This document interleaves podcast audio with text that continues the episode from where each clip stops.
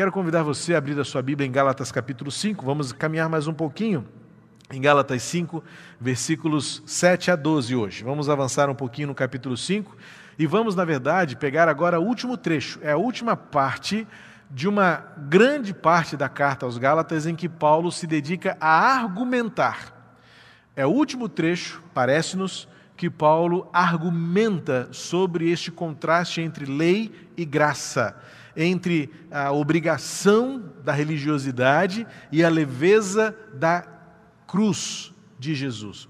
Eu digo leve peso porque o próprio Jesus disse: tomem sobre vocês o meu jugo que é leve.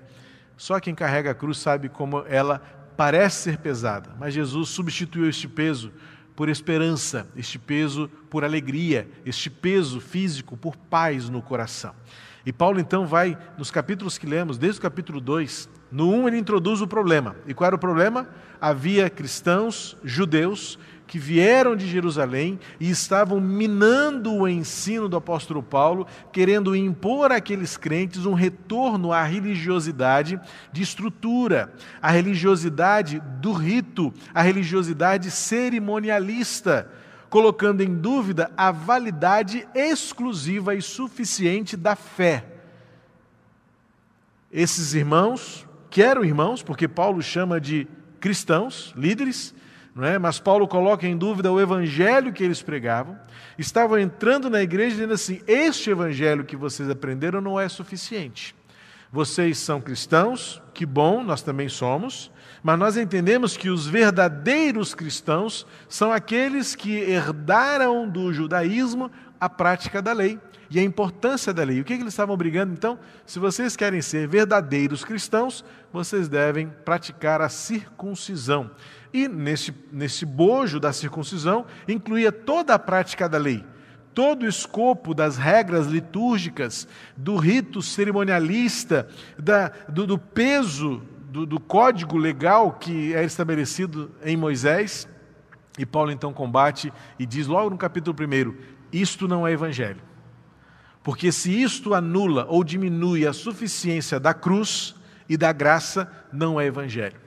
Qualquer enxerto, qualquer novidade, qualquer modismo, qualquer ensinamento que diga a você que a graça não é suficiente, que a fé não é plena e que a cruz não foi tudo, não é evangelho.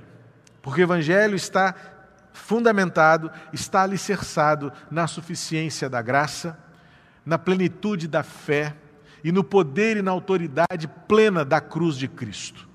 Então, a partir do capítulo 2, e levamos várias semanas falando sobre isso, Paulo vai usar vários argumentos, várias comparações, várias fundamentações para dizer e confrontar aquele ensino que para Paulo era um perigo ao evangelho puro e simples, era uma ameaça ao poder da cruz de Jesus e era especialmente um risco para a saúde espiritual daqueles cristãos na Galácia.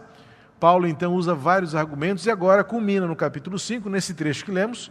Parece-me que ele agora vai encerrar a sua argumentação, e vamos ver no texto, ele termina de forma contundente, de forma um tanto quanto rude, mas necessária.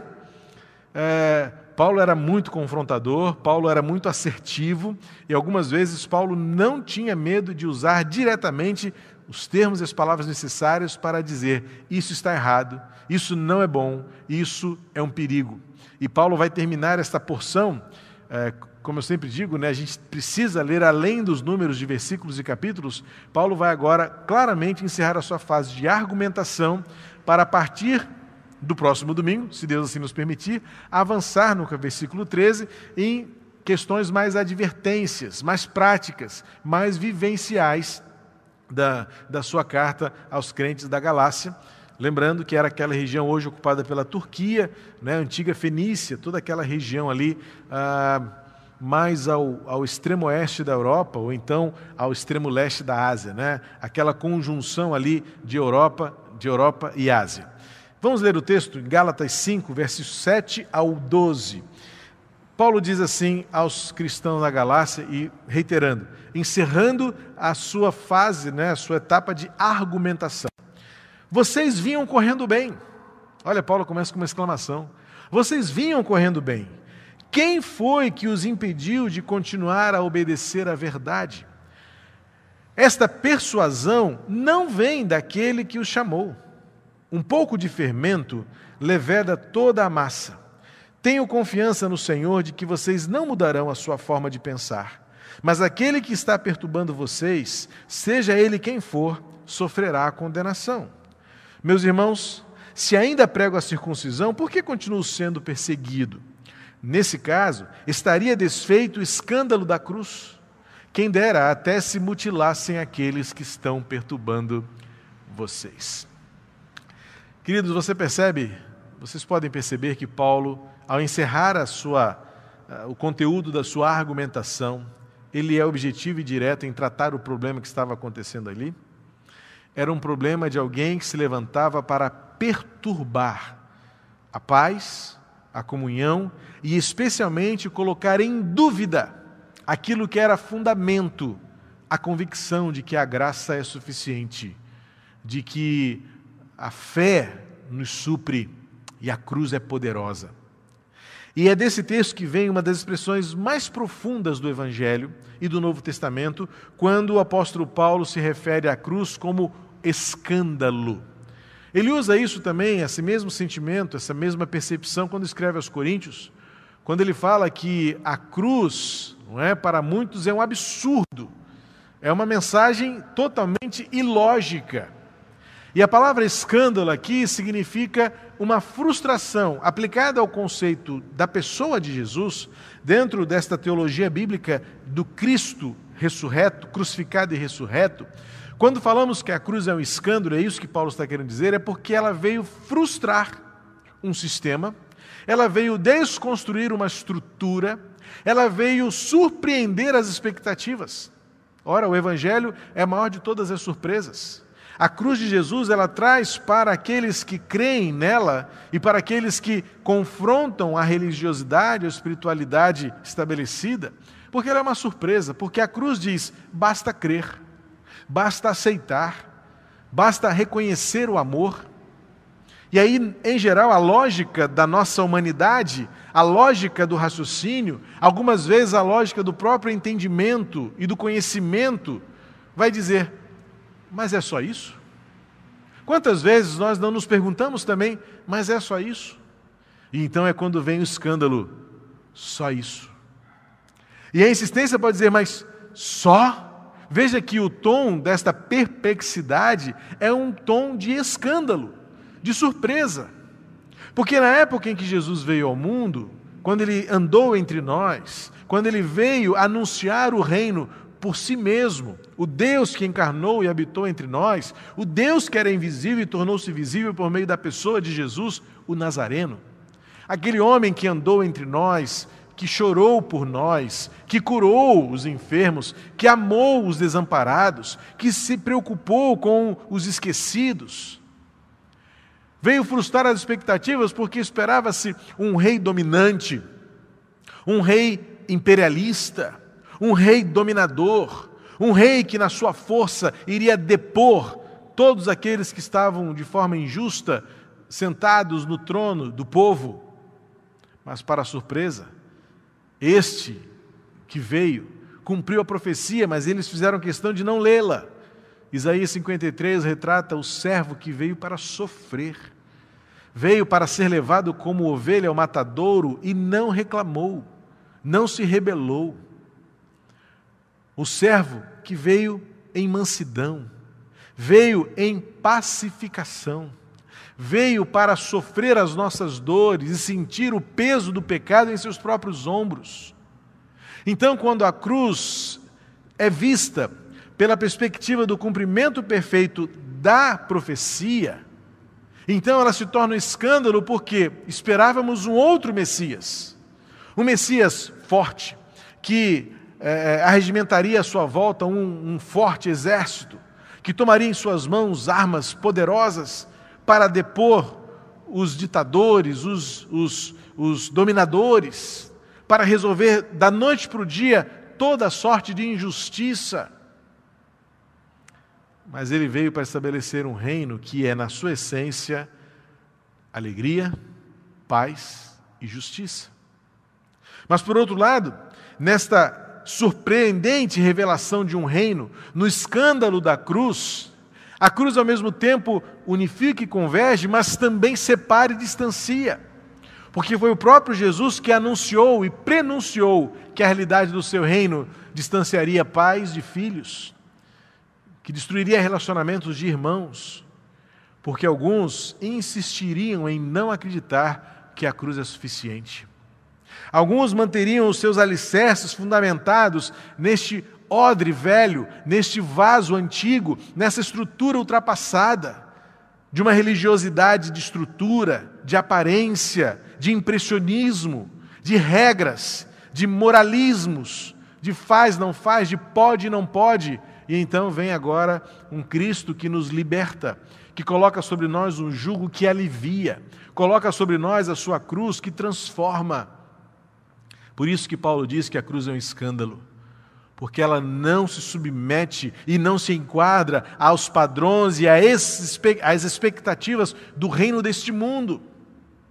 E é quando então o Evangelho se coloca supra, acima, maior, incomparável a toda e qualquer expectativa.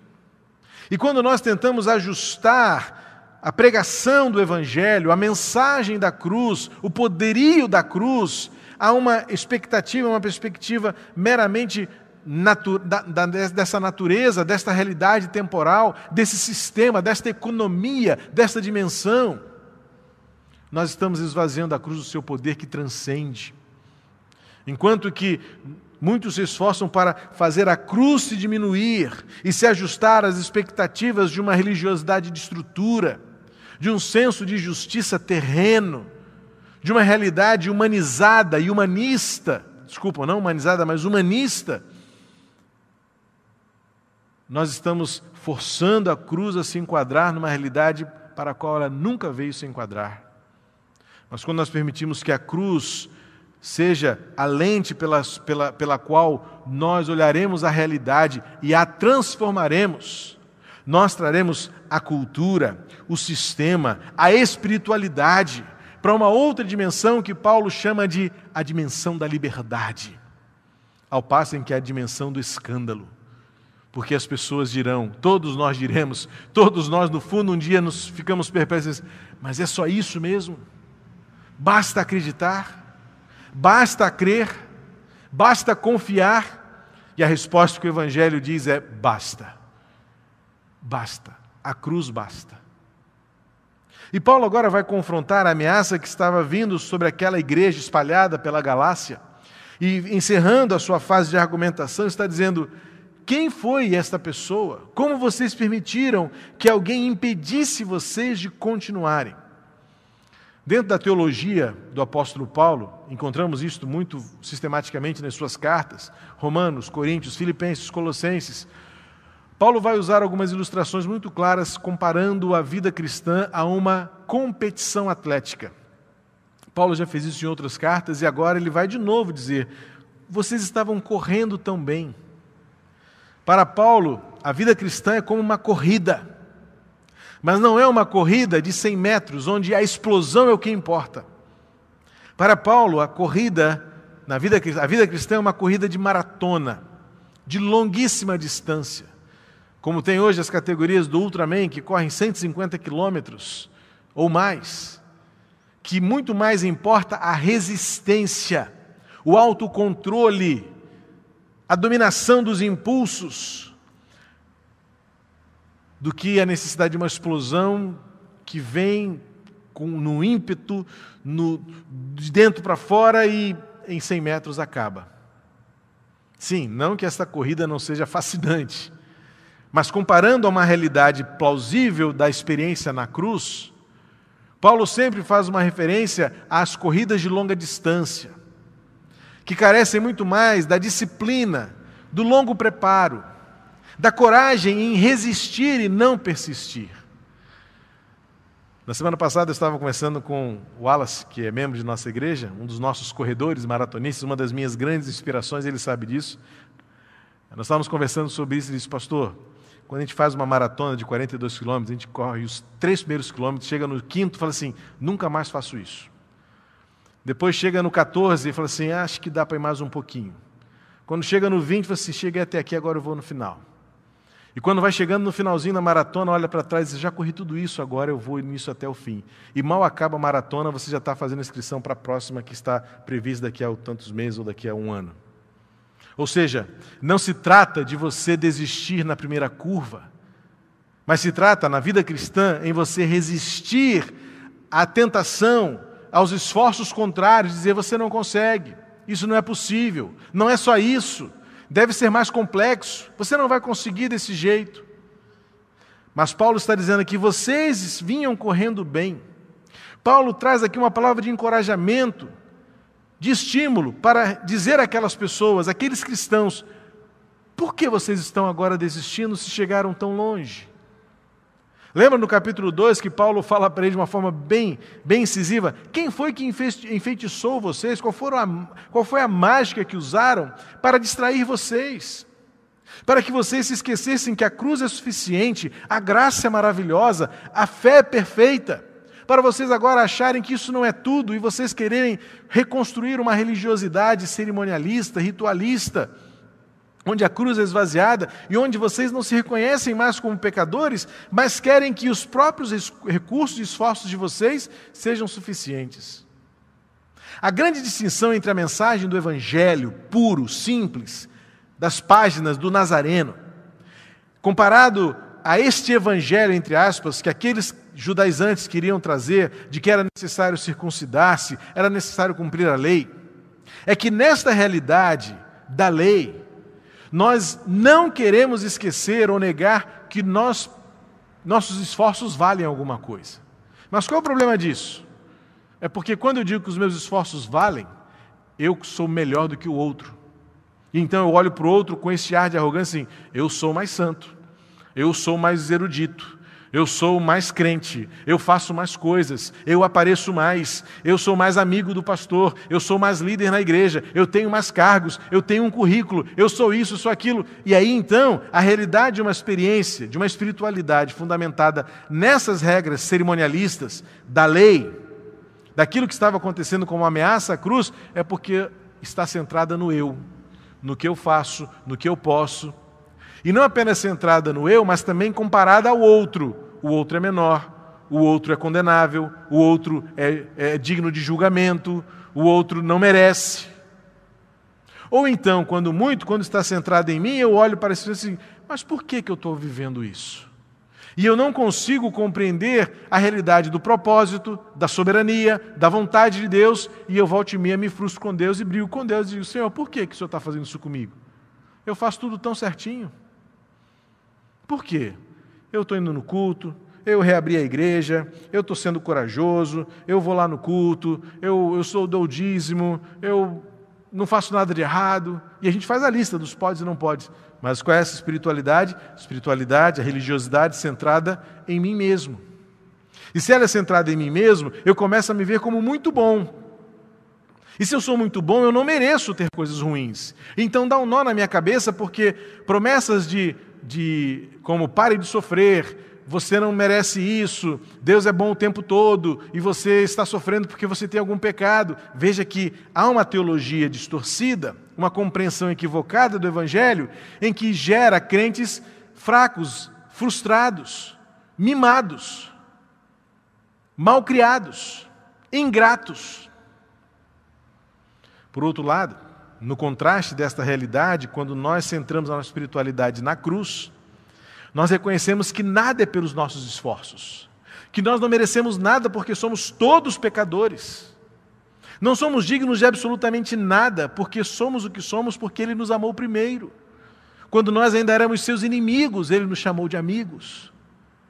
Então tem toda uma realidade onde a centralidade da cruz, o poder da maravilhosa graça, a suficiência da fé, simplesmente, basicamente, é que nos dá a certeza de que nada do que somos, nada do que temos é por nós mesmos. E então eu começo a olhar as circunstâncias, eu enfrento a adversidade, eu vivo a contrariedade, sujeito ao propósito que Deus tem para mim, o que o Senhor tem para mim. E então eu me torno grato. E mesmo quando eu peço alguma coisa, eu peço submisso. seja feita a tua vontade e não a minha. Eu tenho um relacionamento de pai e filho, como estudamos na quarta-feira passada. E Paulo então está perplexo, diz assim: vocês vinham tão bem entendendo qual é o valor da graça, qual é o sentido da fé, qual é o poder da cruz, e agora vocês estão enfeitiçados. E o versículo 7 vai dizer: vocês estão se sentindo impedidos de continuar a obedecer à verdade. E Paulo coloca uma coisa aqui impressionante, no versículo 8, que diz assim: olha, eu tenho uma certeza, essa persuasão não vem de quem o chamou. Quem o chamou? Paulo está dizendo assim, isso não vem de Deus. Em outras palavras, isso não vem de Deus. Nós precisamos desenvolver o discernimento, o entendimento, a compreensão na palavra de que de fato há convicções que não vêm de Deus. Muitas vezes nós pedimos para Deus abençoar experiências que não vieram de Deus, convicções que não vieram de Deus. Nós insistimos em dizer e colocar diante de Deus uma agenda, uma pauta, uma vontade, uma lista de desejos, e Deus fala assim: não tem nada com isso não. Paulo está dizendo aos crentes na Galácia: eu tenho uma certeza, esta persuasão não vem de quem o chamou, porque Deus nunca o chamaria para voltarem a obedecer aquilo que ele cumpriu por completo em Jesus. Agora é Cristo, agora é Jesus, agora é graça, agora é cruz, agora é entrega, agora é gratidão, agora é submissão, agora é sujeição. E se há alguém ensinando você, trazendo a você alguma convicção que esvazia isso e coloca em você o peso de responsabilidade, como se você precise fazer alguma coisa para ser merecedor, isso não vem de Deus.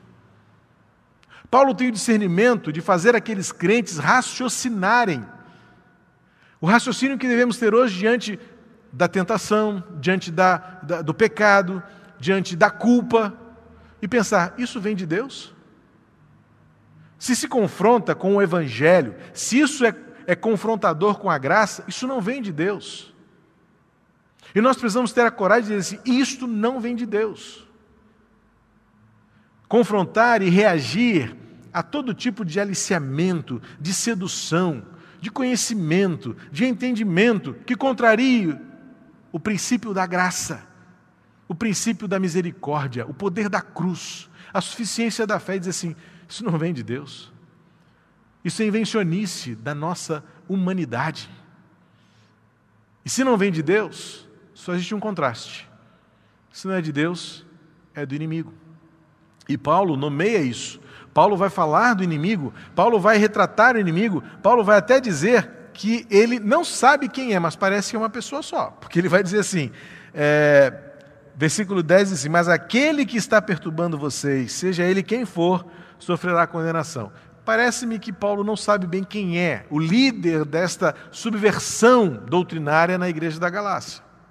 Paulo não sabe bem quem é, mas sabe que é uma pessoa, alguém que está infiltrado, que está colocado no meio daquele povo para dividi-los, para separá-los, para colocar neles um peso que eles já deveriam ter vencido.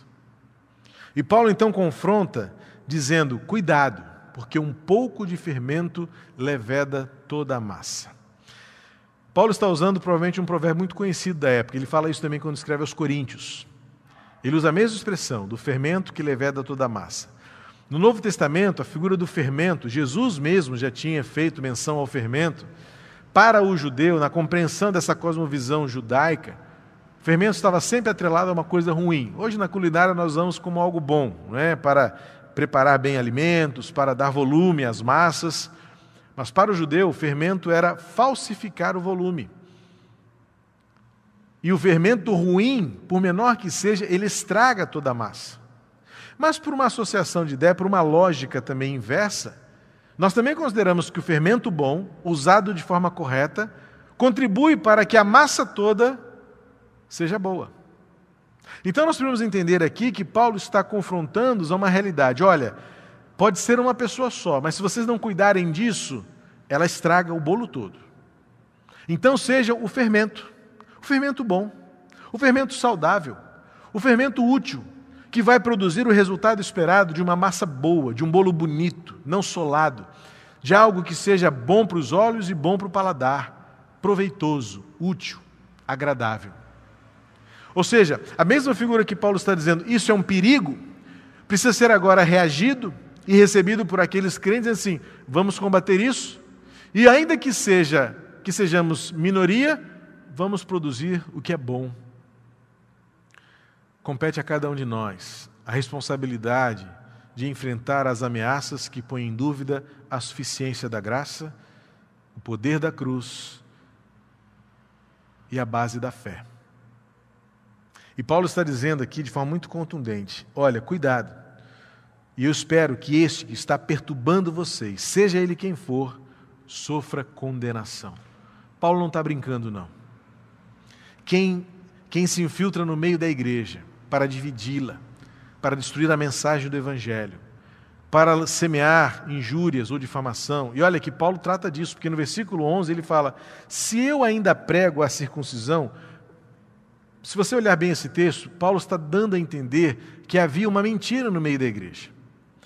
Esse que era o perturbador, junto com a mensagem que destruía o poder da cruz, ou que ameaçava o sentido da graça, parece-me que também estava semeando no meio da igreja uma dúvida quanto à mensagem de Paulo, espalhando uma mentira. Olha, mas o próprio Paulo prega sobre circuncisão, ele é judeu dos judeus, ele já falou tanto, com tanto orgulho da sua natureza, das suas origens. Paulo está combatendo essa mentira, essa difamação, está dizendo: olha, isso é mentira. E Paulo usa uma lógica muito simples. Ué, se eu estou pregando o que eles estão ensinando a vocês, por que eu estou sendo perseguido? Por que eu estou sendo ameaçado? Por que eles estão contrários à minha mensagem, ao meu ensino? É porque é diferente do deles. E se eles estão pregando circuncisão, eu estou pregando a graça. Se eles estão querendo fazer vocês voltarem para a lei, eu estou ensinando que a graça é suficiente, que agora nós somos livres.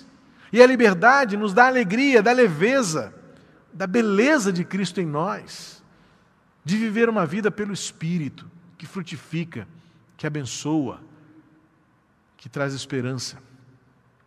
E Paulo termina com algo, como eu disse, muito rude, muito rude. Quando no versículo 12 ele diz: quem dera até se mutilassem aqueles que estão perturbando vocês. Eu fui pesquisar um pouquinho o que Paulo quis dizer com isso, e encontrei uma referência em um dos comentários que li, de que aquela região ali da Fenícia, não é, que ocupada pela Galácia da época, hoje Turquia, era uma região muito devota a uma deusa chamada Cibele, cujos sacerdotes desta entidade, desta divindade, para praticarem o seu culto, deveriam ser eunucos. E Paulo está dizendo então, fazendo uma menção, segundo esse escritor, que Paulo estava sendo bastante incisivo e disse: olha, para eles se tornarem sacerdotes pagãos, que façam o serviço completo, porque a circuncisão, se não for suficiente para eles, que eles se amputem de uma vez e tornem-se então sacerdotes de divindades estranhas, porque não foi para isso que o Senhor nos chamou, das trevas para a luz. Não foi para isso que a cruz existe no meio da nossa história. Foi para nos trazer a liberdade do peso de uma responsabilidade que está centrada no eu, que gera em nós uma culpa que maltrata, que amaldiçoa e que mata. Então Paulo está dizendo: olha, se essas pessoas acham que a circuncisão é importante, que eles se mutilem logo de uma vez e mostrem a cara, mostrem quem são, porque do nosso lado eles não estão. Do lado da cruz eles não estão. No valor da graça eles não reconhecem. A suficiência de Cristo eles não reconhecem. E aí volta lá no capítulo 1, quando Paulo diz: se o que eles dizem que é evangelho, se fosse evangelho, o evangelho não existe. Então Paulo diz: muito cuidado com o que vocês ouvem, muito cuidado com o que vocês aprendem, muito cuidado com quem vocês andam, porque há pessoas no meio de vocês que estão prontos para dividir a igreja, para afastá-los uns dos outros, para manchar e macular o evangelho simples da cruz. Cuidado. A fala deles é sempre muito aliciadora, muito sedutora, mas eles estão negando que a cruz é o poder para transformar pessoas. Então Paulo vai encerrar a sua fase de argumentação e vai aqui fechar a sua fala dizendo assim: é o seguinte, olhem bem entre vocês, e se há alguém que, perturbando a paz, a comunhão, ensina a vocês que a cruz não é suficiente, que a fé não é poderosa e que a graça não é maravilhosa, e der a vocês qualquer outra ação, atitude, cerimonial, rito, que seja necessário para dizer a vocês que existe um outro evangelho que não é o evangelho da cruz, cuidado. Isso não vem de Deus. Isso precisa de condenação e punição. E seria melhor que essas pessoas se mutilassem a si mesmas para mostrarem quem elas são. Cuidado com elas. E agora então Paulo prepara o terreno do entendimento para as próximas advertências que ele trará, no contraste entre a vida na carne e a vida no espírito, a vida da paz e a vida da dissolução, a vida da esperança e a vida da perdição. A cruz veio para salvar o que estava perdido, a cruz veio para resgatar aquele que estava abandonado, a cruz veio para preencher aquilo que estava vazio. Cruz de Cristo, a razão da nossa fé, o motivo da nossa esperança e, especialmente, a base do que somos e do que vivemos. Vivamos pela cruz, a cruz de Cristo, que revela a graça redentora, a fé suficiente e o poder que nos transforma. E como o apóstolo Paulo diz, vamos continuar correndo bem, correndo uma maratona, que nada nos impeça de ir até o fim nesta corrida, que nada nos faça desistir, que ninguém nos distraia, muito menos que ninguém nos tire da pista, que ninguém nos dê um solavanco, de modo que a gente caia na calçada, mas que juntos mantenhamos o ritmo desta corrida e que ninguém nos impeça de continuar até o fim, obedecendo à verdade. E a verdade é Jesus, suficiente, que por sua cruz nos tornou povo dele. Nada por nossos recursos, nada por nossos esforços, nada, nunca centrado em mim mesmo, mas sempre em Deus, no seu poder, no seu amor e na sua misericórdia, para que sejamos sempre um. Por Jesus, pela cruz. Deus abençoe você.